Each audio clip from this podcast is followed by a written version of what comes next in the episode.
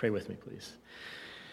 Father God, it is indeed good to be in your house today, Lord, uh, but it's with mixed emotions because uh, we know that uh, our family is, is partly gathered, Lord, we know that some are still uh, at risk and not able to join us this morning, and we miss them, Lord. And, and seeing the empty chairs, I think, magnifies that a little bit. But Lord, we're, we're grateful to have a family to miss, Lord. We're grateful to have this community of believers. And I pray that you would keep those who are high risk, Lord, safe during this time. Um, and I pray now as we get to this part of the worship service, Lord, that you would indeed uh, renew our minds, Lord. That you would challenge us with the scripture today, Lord. That you would show us what being a living sacrifice looks like in our context. Lord. And uh, that we would be able to worship you uh, not just here, but Lord, as we go out those doors. In Jesus' name, amen.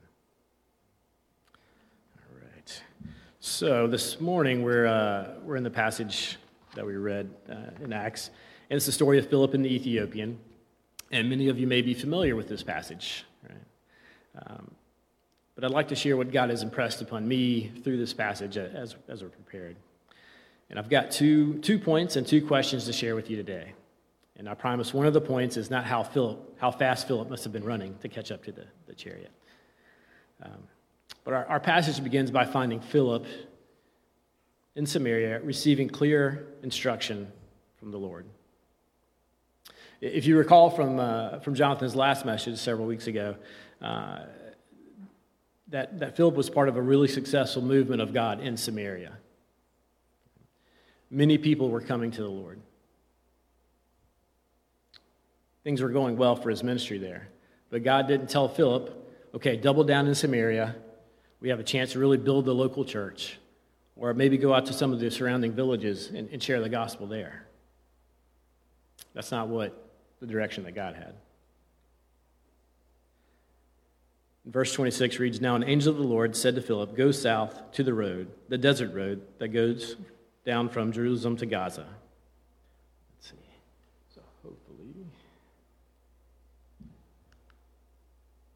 All right, so a little bit of map here to help us understand where, where are we in this discussion. All right, so I'll highlight Jerusalem first on the, on the left-hand side, maybe. So Jerusalem is here.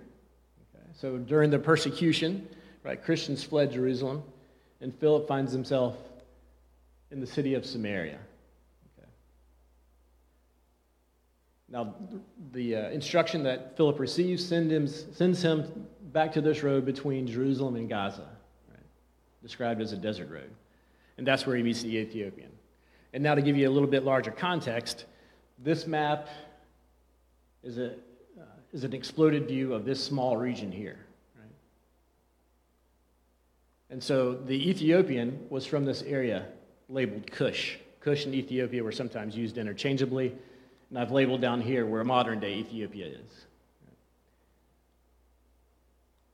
So Philip has to go from Samaria down to Jerusalem, back to this road between Gaza and, and Jerusalem. So, uh, while, while the call was clear, it wasn't really specific to a location. It's like, just go to this road. It's like saying, go to 110. 110 is really long. Where do, where do you want me to go?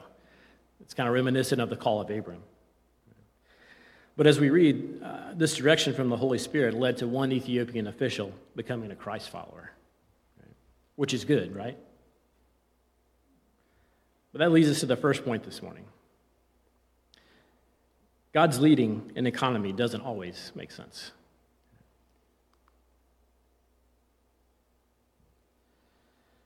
If you've learned some aspects of business, or maybe from your own personal life, you've, you've heard of a term called ROI. It's return on investment.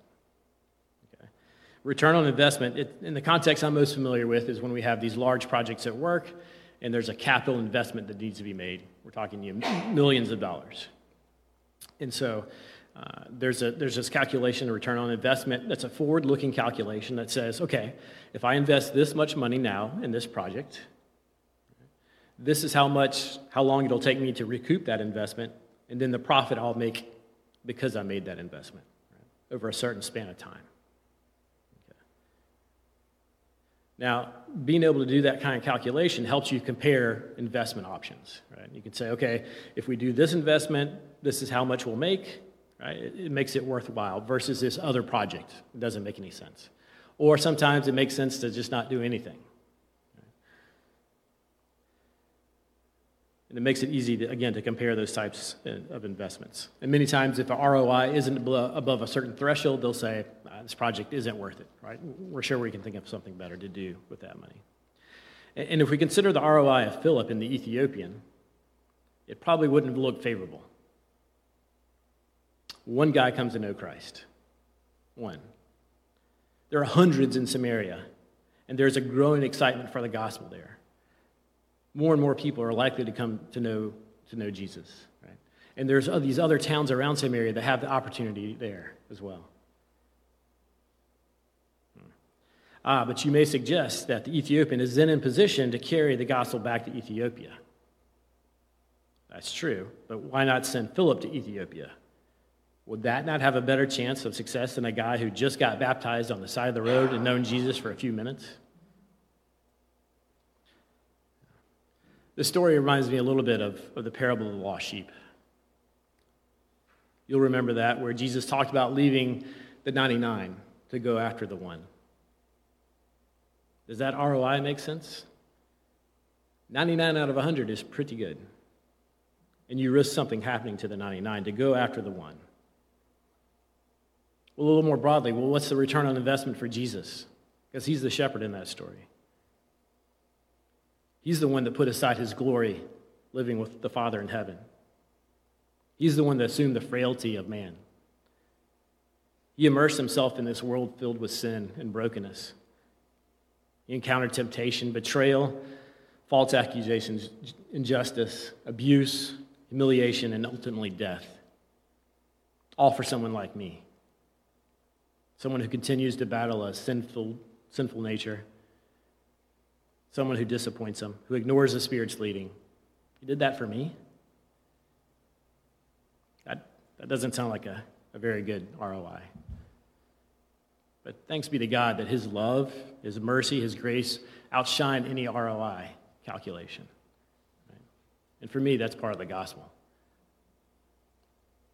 He didn't do those things because of what I could give Him, He did those things out of His sheer love for me. Now, Philip was obedient to the Holy Spirit's leading. Simply put, he went where he was led.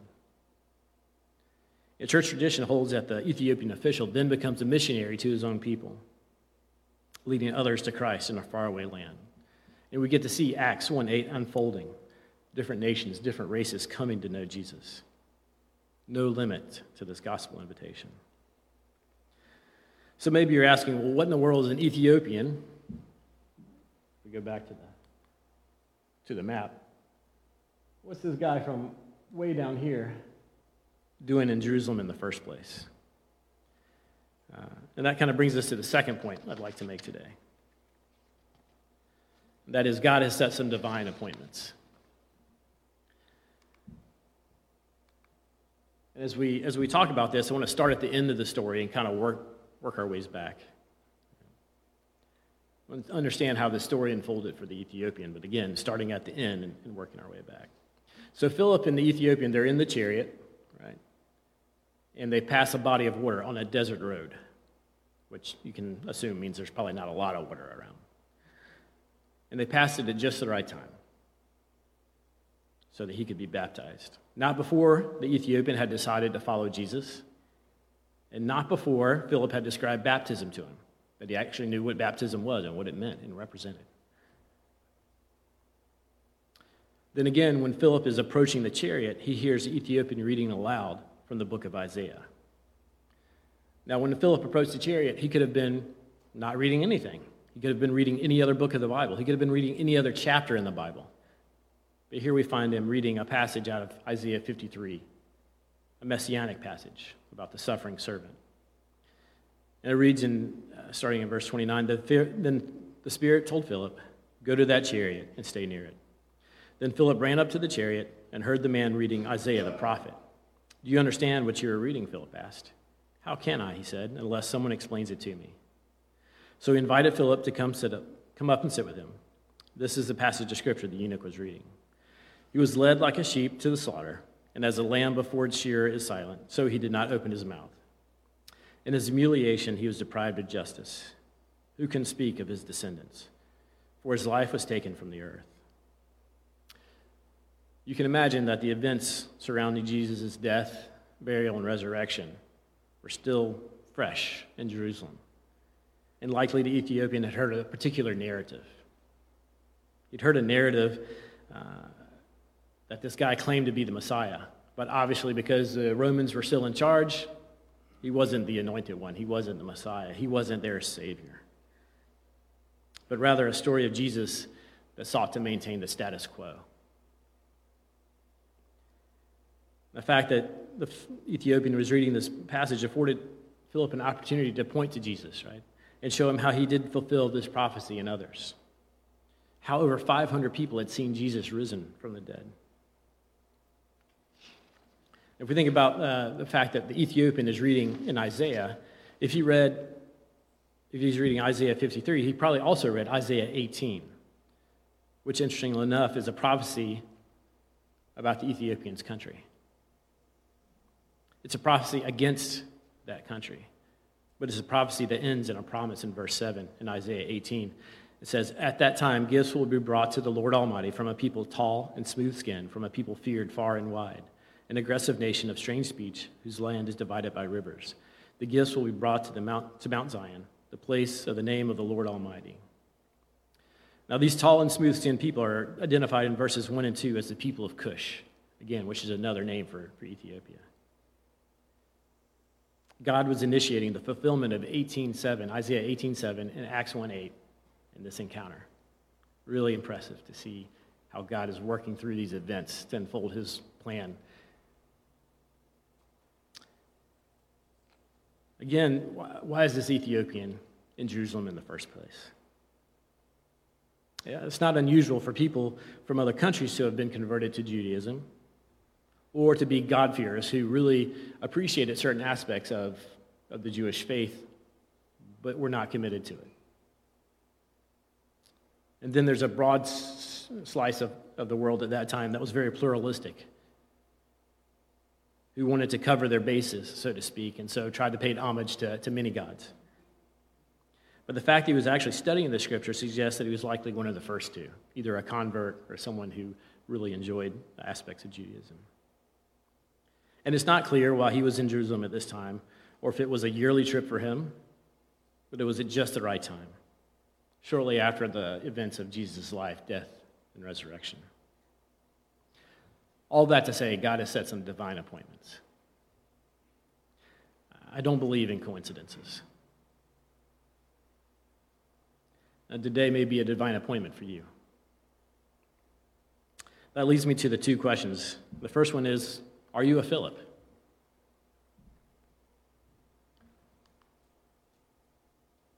Are you a Philip? Well, that's a little bit of a trick question because if you, uh, if you love and serve the Lord Jesus Christ, you are a Philip. So the question behind the question is Are you going to follow the leading of the Holy Spirit like Philip? Even when it doesn't make sense. When it's uncomfortable, when it's not in our agenda, not in our plans, when the budget or the ROI doesn't make any sense. Because I really think when we put a filter of human reasoning on the promptings from the Holy Spirit, we get human sized results and we get exhausted just doing that. I don't think that's an idea unique to me, but it's something that really got underscored as I, I studied this passage, and I think it's maybe worth repeating. When we put a filter of human reasoning on the promptings from the Holy Spirit, we get human sized results, and we usually end up burned out. We need to think about this individually. We need to think about this as families. We need to think about this corporately as Cornerstone.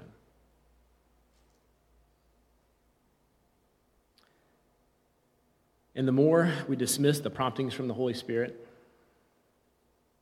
the more difficult it gets to hear them. I think God spoke so clearly to Philip because Philip walked so closely with the Lord. Remember, Philip is, is one of the deacons appointed alongside Stephen. Stephen, his his compatriot who lost his life in faithful witness to the gospel. He's part of this group of people who dispersed out of Jerusalem due to this heavy oppression against believers. This is Philip, who, who's in the land of the despised Samaritans, who have made him offensive to the Samaritans and his own people. I think God and Philip are walking pretty closely together because I'm not sure how Philip could have done it otherwise. Walk closely with God and stay tuned into the Spirit by following His leading in the big things and the little things. And sometimes we want to go for a big splash. We want to knock it out of the park for Jesus, right? We want to see something big happen out of, out of what we do. But I want to emphasize the little things for a minute. In Matthew 25, Jesus is teaching about the, uh, out of the, the parable of the talents. In verse 23, he says, His master replied, Well done, good and faithful servant. You've been faithful with a few things. I will put you in charge of many things. Come and share your master's happiness. Now, most of the time when we read this passage, we're thinking about the end times. We're thinking about standing in judgment and, and heavenly rewards, right? And I think that's right, because uh, the judgment is done when the master returns. And this passage is sandwiched in the middle of lots of times, in times uh, descriptions from Jesus. But why not view it also as here and now? There's no disconnect in sharing in Jesus' happy happiness in the here and now. There's no disconnect in sharing in the joy of our Savior in today. There's no disconnect. Be faithful in the little things and enjoy the walk we have with Him each and every day, and be ready for bigger opportunities when He opens them up. So, if you're faithful and responsive in the little leadings from the Holy Spirit, you can believe that'll lead to bigger things where you get to see God move in mighty ways. There's kind of a cool example from, uh, from our family I'd like to share with you. Uh, sorry, I'm used to walking around. This is kind of hard to be pinned in. Um, but I was, uh, when we lived in South Carolina, I had a really tortuous commute. It was about 10 minutes long, and uh, door to door. It's brutal. Uh, but on the way home in the evenings, depending on what time I left work, because I left work lots of different times, but between 5 and 5.30, there was a Christian talk show. And I, I really loved what the guy had to say. He would usually, uh, we'd talk through you know, current events, the culture. Uh, really insightful guy. But this particular day on the way home, I was, I was in that stretch between 5 and 5.30. The regular host is out. He's invited a friend to share as the host that day. And he, that guy has invited a guy on the show for an interview. So I'm listening to, to this interview, and I learned that this guy is from Worcester, Massachusetts. I said, What in the world is Worcester? How do you spell that? And I, and I listen to this guy, and this guy just amazes me. I fall in love with him because he, uh, he, he was in the corporate world, had a successful career, and he got a calling from the Lord to go uh, to be a pastor in New England. He's living in North Carolina, and he gets this call. And he responds, and he goes to seminary, and he ends up uh, going to Worcester, Massachusetts. And when his family arrives, they double the population of the congregation. So, talk about explosive growth right there 2x in one day. Uh, but I get, to, I get to hear his story about how they're ministering to the community in so many different ways. Uh, he was at Pleasant Street Baptist Church, which is not in the best section of, of, of Worcester. I get to hear all the great things that, that they're doing, that the, that the Lord is doing, the way He's moving there. It's really neat. Um, and so, I, you know, during my 10 minute commute, I'm able to hear this very specific interview. And, and I get home, and many times when we hear something like that, even if it's encouraging, even if it's uplifting, we kind of go, oh, okay, that was nice. It's a little bump, and then it's back to life as normal. But God put it on my heart to reach out to this guy, to call him. And I wasn't sure why.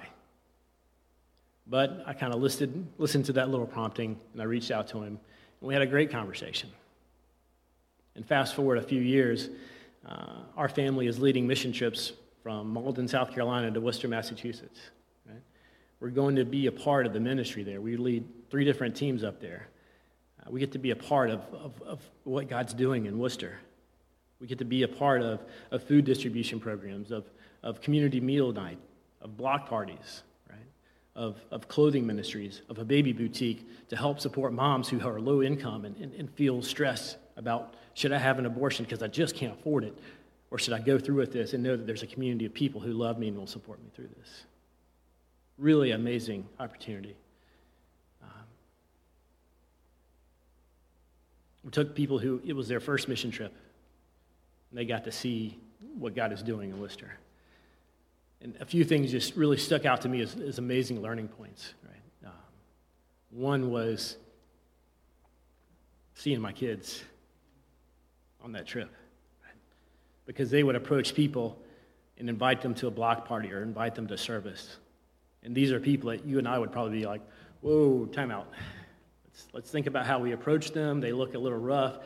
I've never seen that many tattoos on one body in my life. You know, they've got piercings where I didn't know it was possible.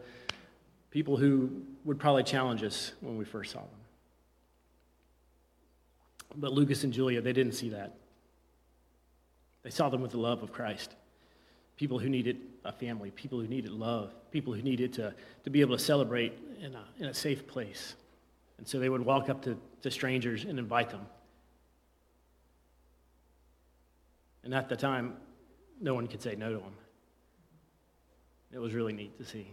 Another really neat thing that I remember from that experience is uh, Noel Williamson, who was the pastor there. He's, he's since moved on. But he had a flag uh, in the balcony of the church for every country that had ever been represented in that church. And you looked up, and it looked like the United Nations. There were so many different nations represented in, in Pleasant Street Baptist Church. You know, God tells us to take the gospel to the nations. God was bringing the nations to us, to, to, to Pleasant Street, and they got to hear the gospel. And that was just so neat to be able to appreciate that. So, all that to say is, you know, listen in on the little things. I didn't know what I was going to say to this guy. I didn't know what would come out of this conversation. I didn't know if he'd answer the phone or return my call. I didn't know. But we got to see some amazing things. Back in Matthew 25, there's also a, a negative example in the same parable. There's the, uh, the servant who did nothing with what he was given. And unfortunately, I've got stories for that one too. A lot more than the positive story I just shared. Many times that, that God puts people in my heart to call them, and I'm like, oh, I got too much to do. But do I really? In this parable, the servant was not called good and faithful, but he was called lazy and wicked. Have you ever thought of not following the Holy Spirit's leading as lazy or wicked. I've definitely thought lazy. But wicked, that seemed a little strong. I think Andy shared a couple of weeks ago the passage from James 4, verse 7. If anyone then knows the good they ought to do and doesn't do it, it is sin for them. As soon as the Holy Spirit gives you that prompting, you know the good you're supposed to do. That's really challenging. But thankfully, we're not yet standing before Jesus to give an account of these opportunities. And by his mercy and grace, he continues to give us more opportunities. And by his mercy and grace, at the end, we're not judged because of what we've done with those opportunities, but because of the perfect life of Jesus Christ. When we do follow the Holy Spirit's leading, I think we'll have our own Philip stories to share. You'll be a part of a kingdom story. So if you've not been listening to these promptings from the Holy Spirit, confess that. Ask Him to give you a heart that desires to hear from Him. Ask Him to give you a heart to follow His promptings. Ask Him to speak to you, to guide you, but be prepared to hear things that don't necessarily add up or make you uncomfortable or not convenient. Are you going to be a Philip? That takes us to the, the second question. Maybe you're the Ethiopian. As you joined us in worship today or, or maybe online, are you in just the right place at just the right time? Are you in a place where, where something's missing? Where you just don't understand the chaos that's going on in the world around us? Where you've heard bits and pieces of this gospel? It may be that today is the day you're to ask a Philip to join you in the chariot and ask him for help. It may be that today it's time to give it your life to following Jesus Christ. Maybe it's today to jump out of that buggy and get baptized and bring him back to your Ethiopia, to your Wisconsin, to your home. Several things may have lined up for you to be here today, to be tuned in today, but I don't believe it's a coincidence. Pray with me, please. Father God, we thank you for your word. We thank you for the consistency. We thank you for the truth that never fails, Lord. And while these principles are not new, Lord, we confess we, we have challenges. I have challenges, Lord, even with sometimes the most basic things. Lord, so uh, I just ask that you uh, would guide us, Lord. I confess to you that I, I don't always listen to your promptings, Lord. I don't always follow them, Lord. And I'm sorry for that. I ask that you would give me a heart that wants to hear from you, Lord, that wants to follow you, Lord, that, that doesn't want to put a, a filter of human reasoning on what you lead us to do, Lord. So thankful for, uh, for this time together, Lord. I pray that you uh, would do things in and among us, Lord, as individuals, as families, corporately. Lord, I pray that um, the gospel would be, would be more broadly shared, Lord in Westford in Massachusetts, Lord, uh, all over the world. Thankful for our missions team, Lord, and I just pray that you would uh, make us all sensitive to, Lord, to uh, the promptings that, uh, that you give us with regards to that, Lord, for that leadership team, Lord, and for the opportunities that come up that you want us to follow, Lord. Pray that you open our heart and our eyes to that. In Jesus' name.